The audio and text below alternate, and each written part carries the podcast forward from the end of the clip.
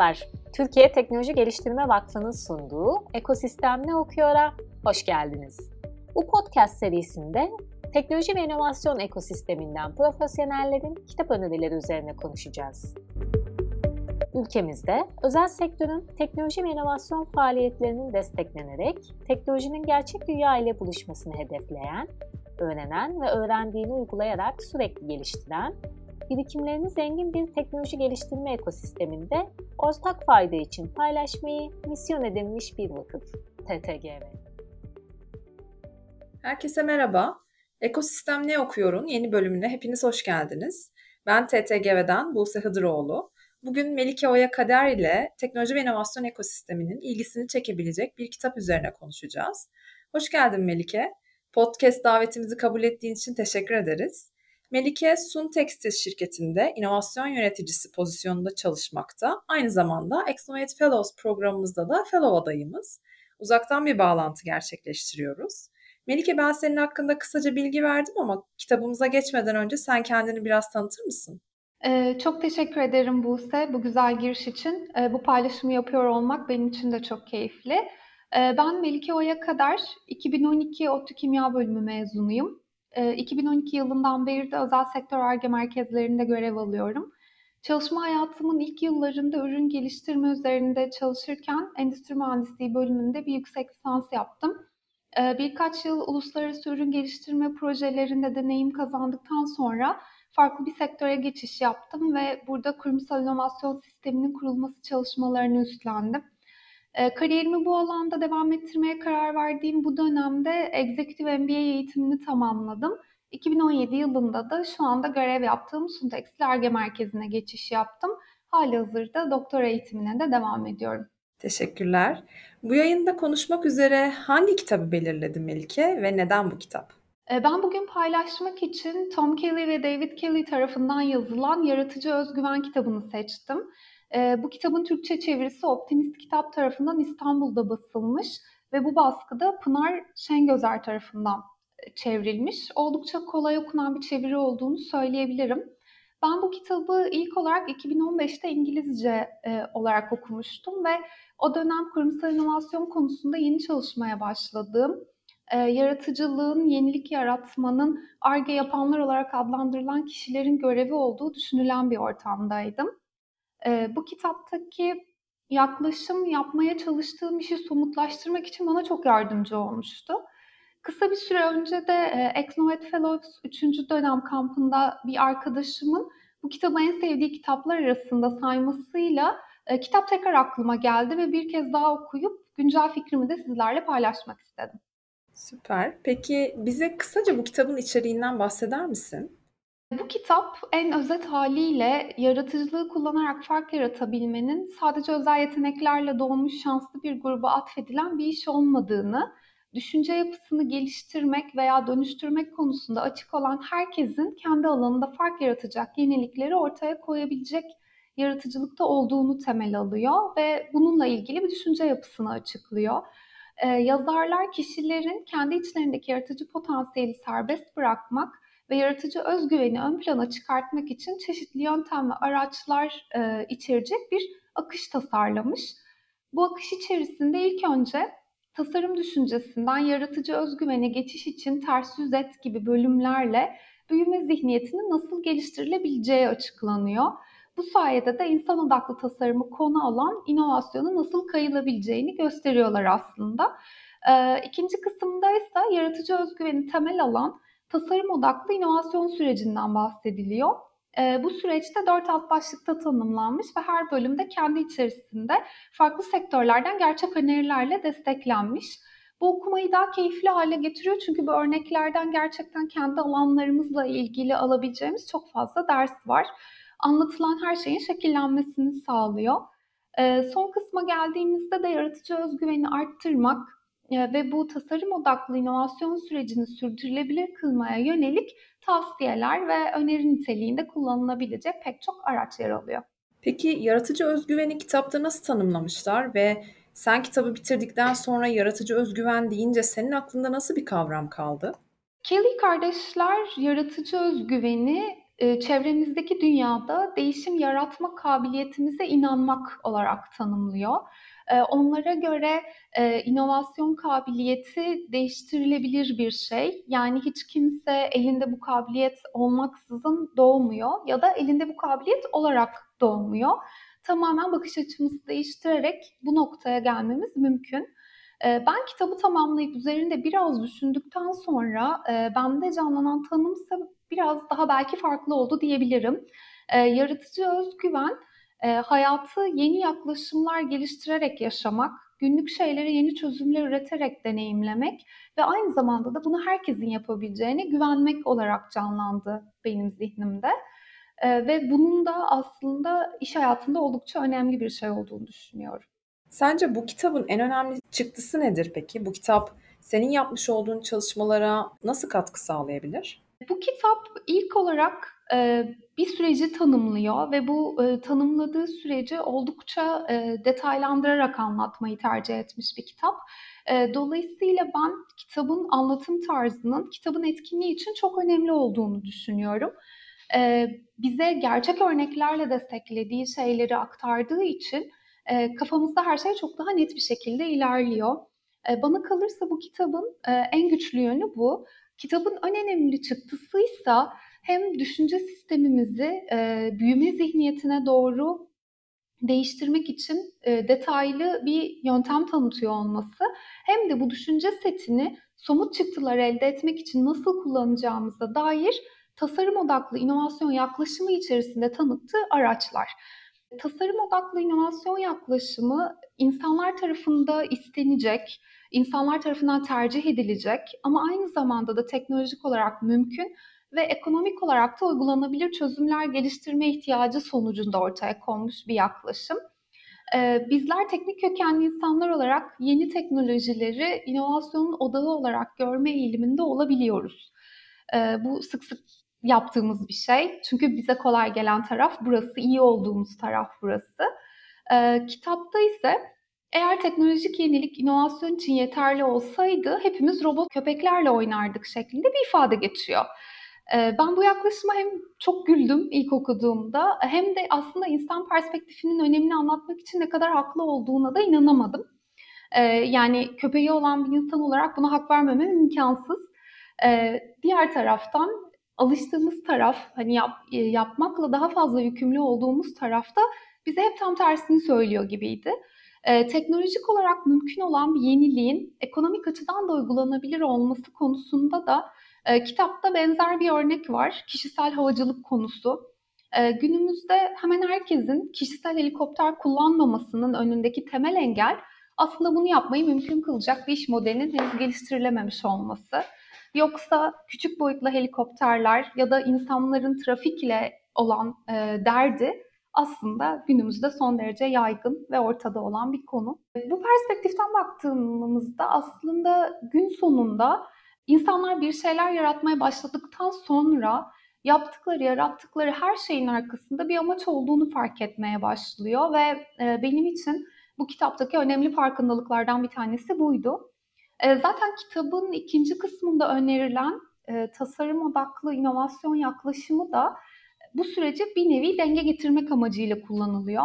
Kitapta bu yaklaşımı temel alan bir oluşum olan D-School'dan bahsediyorlar, Design School'dan. E, ve pek çok gerçek örnekle de e, burada yer alan, yaklaşımda yer alan alt başlıkları bize açıklıyorlar. E, bu süreci temelde dört başlığa ayırmışlar. E, bu başlıklar esinlenme, e, sentezleme, fikir yaratma ve uygulamaya koyma adımları.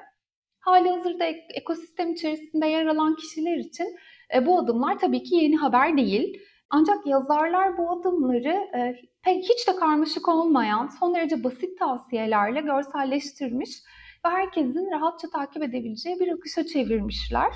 E, bu durumda aslında ARGE gibi, inovasyon yönetimi gibi departmanlarda hali hazırda yeni çalışmaya başlamış veya bu alanlarda hiç çalışmayan insanların e, kendi işlerine, kendi iş yapış şekillerine, kendi hayatlarına bu perspektiften bakabilmeleri için çok da faydalı olabilecek araçlar sunuyor. Biraz alt başlıklardan da bahsedeyim diye düşünüyorum Buse. Sen ne dersin? Tabii ki çok güzel olur. Esinlenmeden bahsedeyim öncelikle.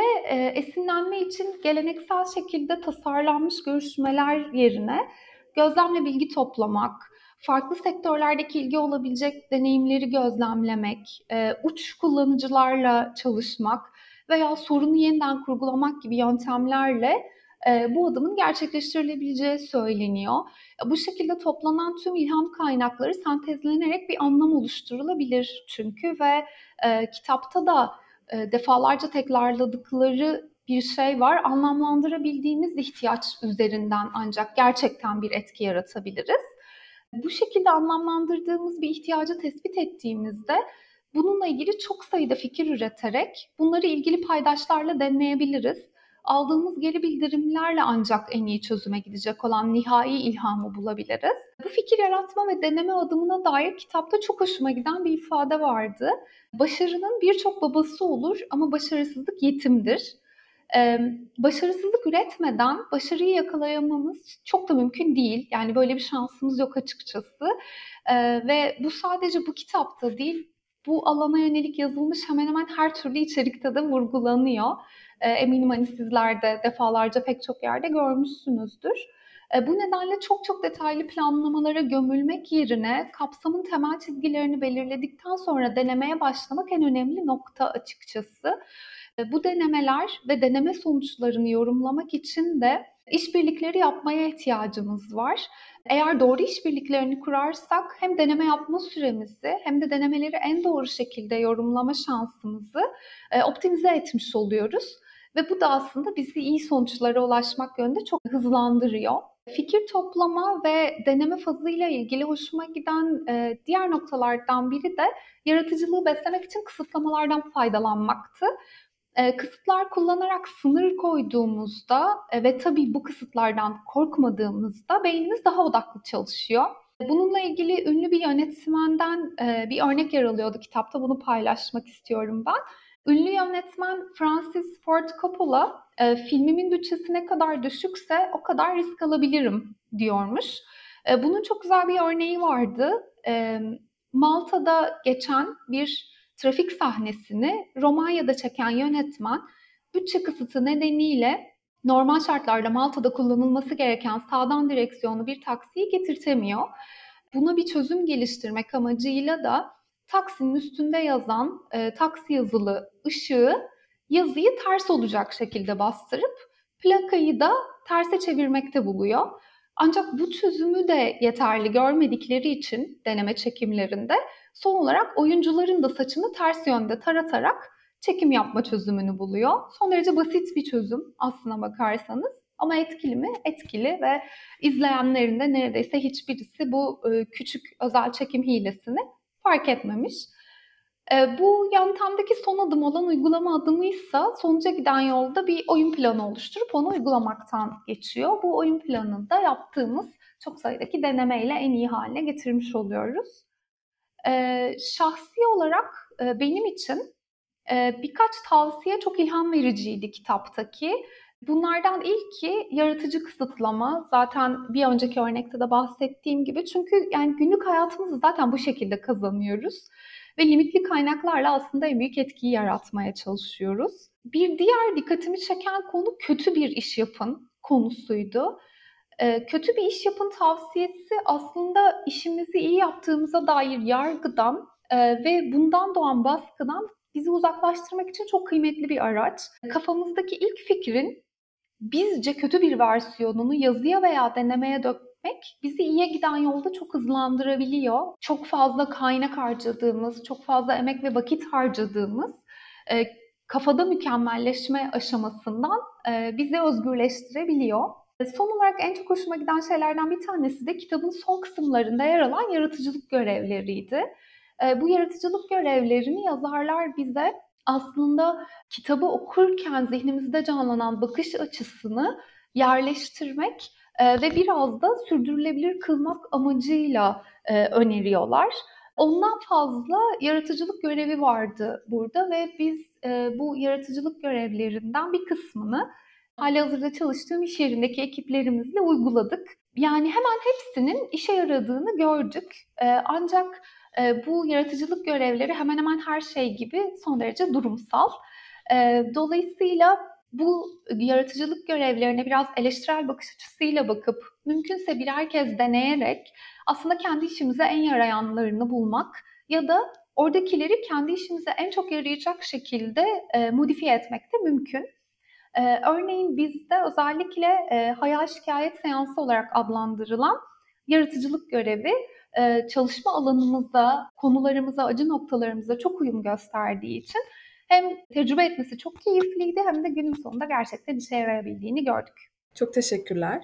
Sence bu kitabı okumak teknoloji ve inovasyon ekosistemi aktörlerine, profesyonellerine ne kazandıracak? Ben bu kitabın içeriğini bir çeşit alet çantası gibi değerlendiriyorum.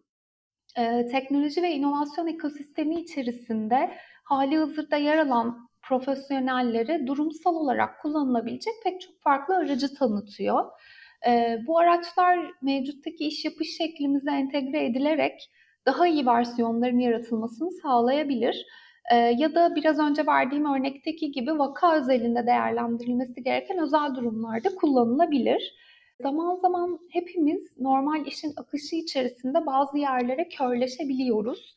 Ee, dolayısıyla bu e, hem yaratıcı özgüven hem de tasarım odaklı inovasyon kısmında e, bize aktarılan düşünce yapısı geçişleri e, ve küçük yaratıcılık araçları e, bu tarz mesleki körleşme noktalarında bir çeşit hava değiştirici olarak kullanılabilir. E, bizi tekrar uyandırmak, tekrar ayağa kaldırmak amacıyla e, etkin araçlar olarak değerlendirilebilir. Henüz teknoloji ve inovasyon ekosisteminde yeni sayılabilecek olan kişiler için ise e, bir çeşit el kitabı gibi değerlendirebiliriz bu içeriği. Örneğin başarısızlık korkusunu yenme teknikleri alanında veya işte yaratıcı kıvılcımı büyütme stratejileri alanında önerilen yeni teknikler gerçekten kullanılabilir teknikler. Ee, burada kitapta duvardaki sinek, kilden at, oyundan öğrenme gibi kitaba has isimler kullanılsa da o isimlerin altında yatan arka planda çalışan metodolojiler aslında hepimizin kurumsal inovasyon süreçlerinde sıklıkla başvurduğumuz, yeni fikirleri hayata geçirme yolunda ihtiyaç duyduğumuz yöntemleri e, oldukça anımsatan, sadece bu yöntemler baz alınarak en iyileştirilmiş versiyonlar. Gezgin gibi düşünme, son kullanıcıyla empati kurma, zorlukları yeniden tanımlama gibi yaratıcılığı büyütme yöntemleri, tersini düşünme, ya da gerçek sorunu ortaya koymak için dirençten atlama gibi yeniden kurgulama teknikleri, eş düzey baskısı, risk azaltma gibi eylem hızlandırma teknikleri ya da az evvel bahsettiğim kişisel favorilerimden alan yaratıcı kısıtlama gibi teknikler.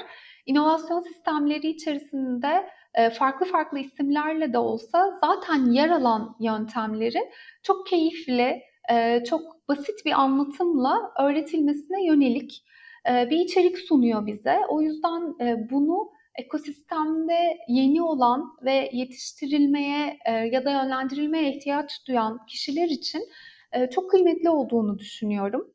İnovasyon kültürünü geliştirmek için de e, karaoke deneyimi gibi ya da az evvel bahsettiğim yaratıcılık görevleri gibi çeşitli araçlar var.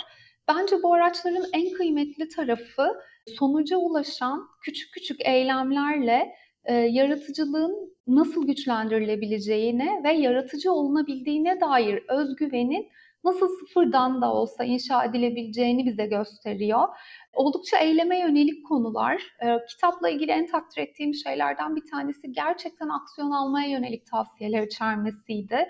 Hani genel anlamda bize havayı anlatıp e, kafamızda sorularla bizi bırakmak yerine e, eyleme yönelik konularda net bir başlangıç yapabilmek adına öğretici araçları da bizimle bırakıp o şekilde kapatılan bir kitap olduğu için ayrıca da hoşuma gittiğini söyleyebilirim.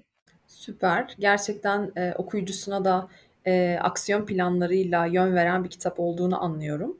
E, çok teşekkürler. Peki Kelly kardeşlerin içimizdeki yaratıcı özgüveni serbest bırakma yolunu sen nasıl özetlersin?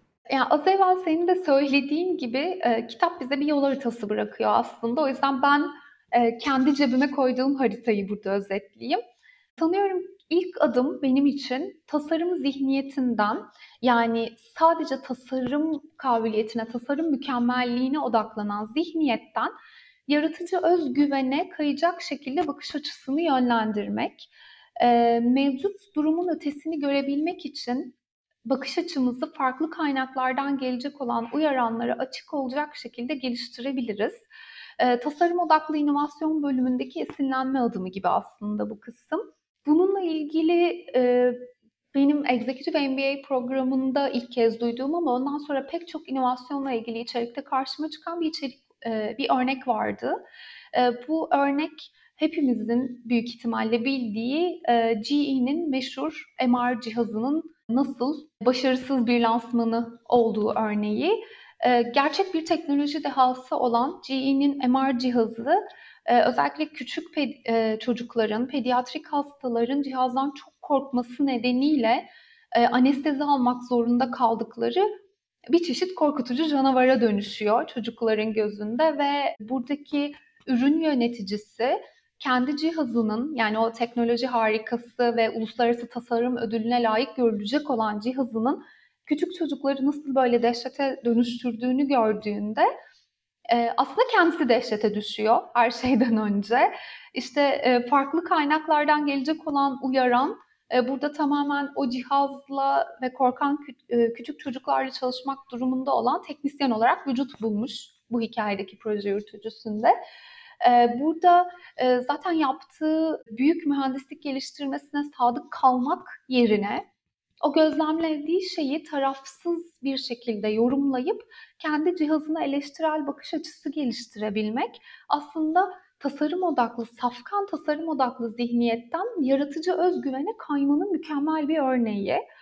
Bir durumu ele alırken tüm bildiğini bir kenara bırakıp gerçekten boş bir sayfadan başlamak ve bunu tarafsız içgörülerle doldurmak, bunun üzerine plan yapmak bana kalırsa tasarım zihniyetinden yaratıcı özgüvene kaymanın ilk ve vazgeçilmez adımı.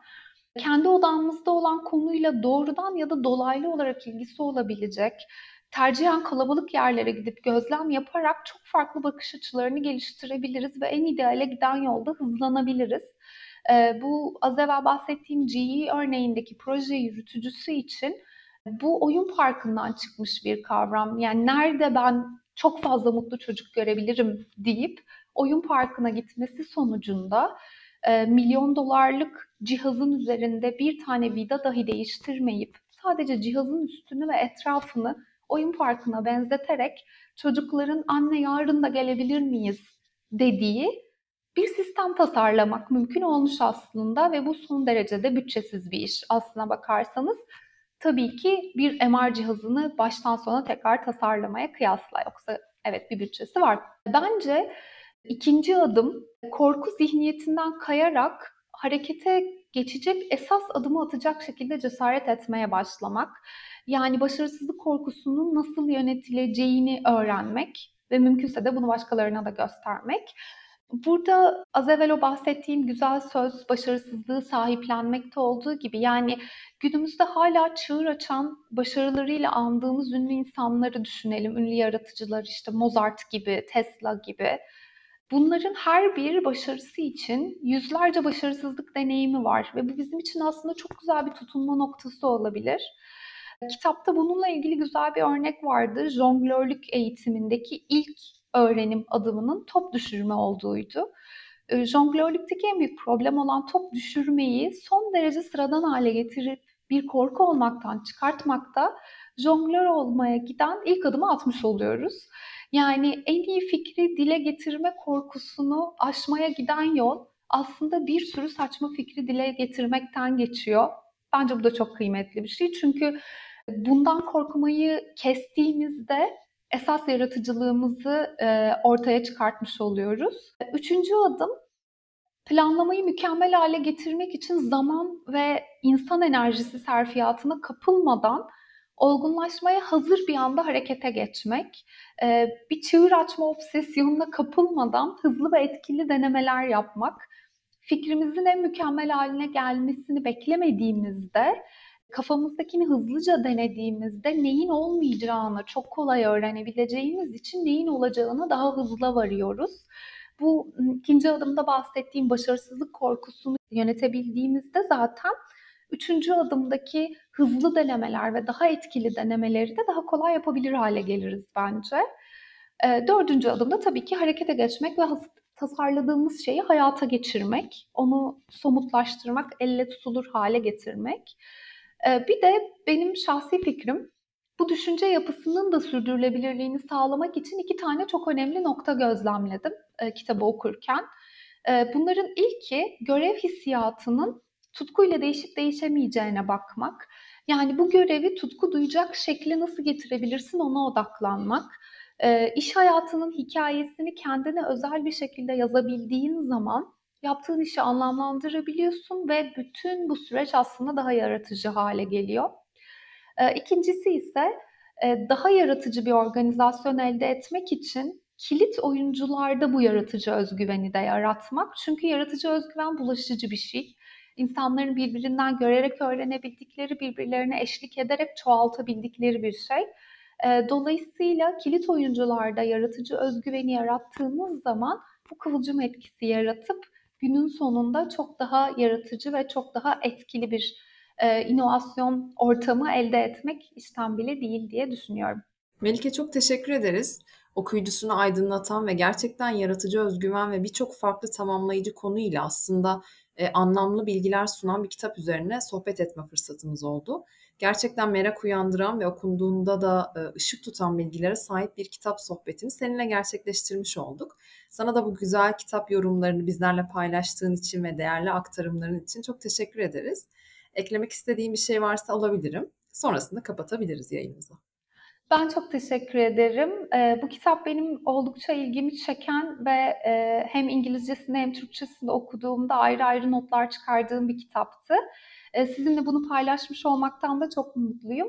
E, umarım dinleyiciler için de keyifli bir içerik olmuştur. Çok teşekkürler. Dinleyen herkese de çok teşekkür ederiz. Hoşçakalın. Hoşçakalın.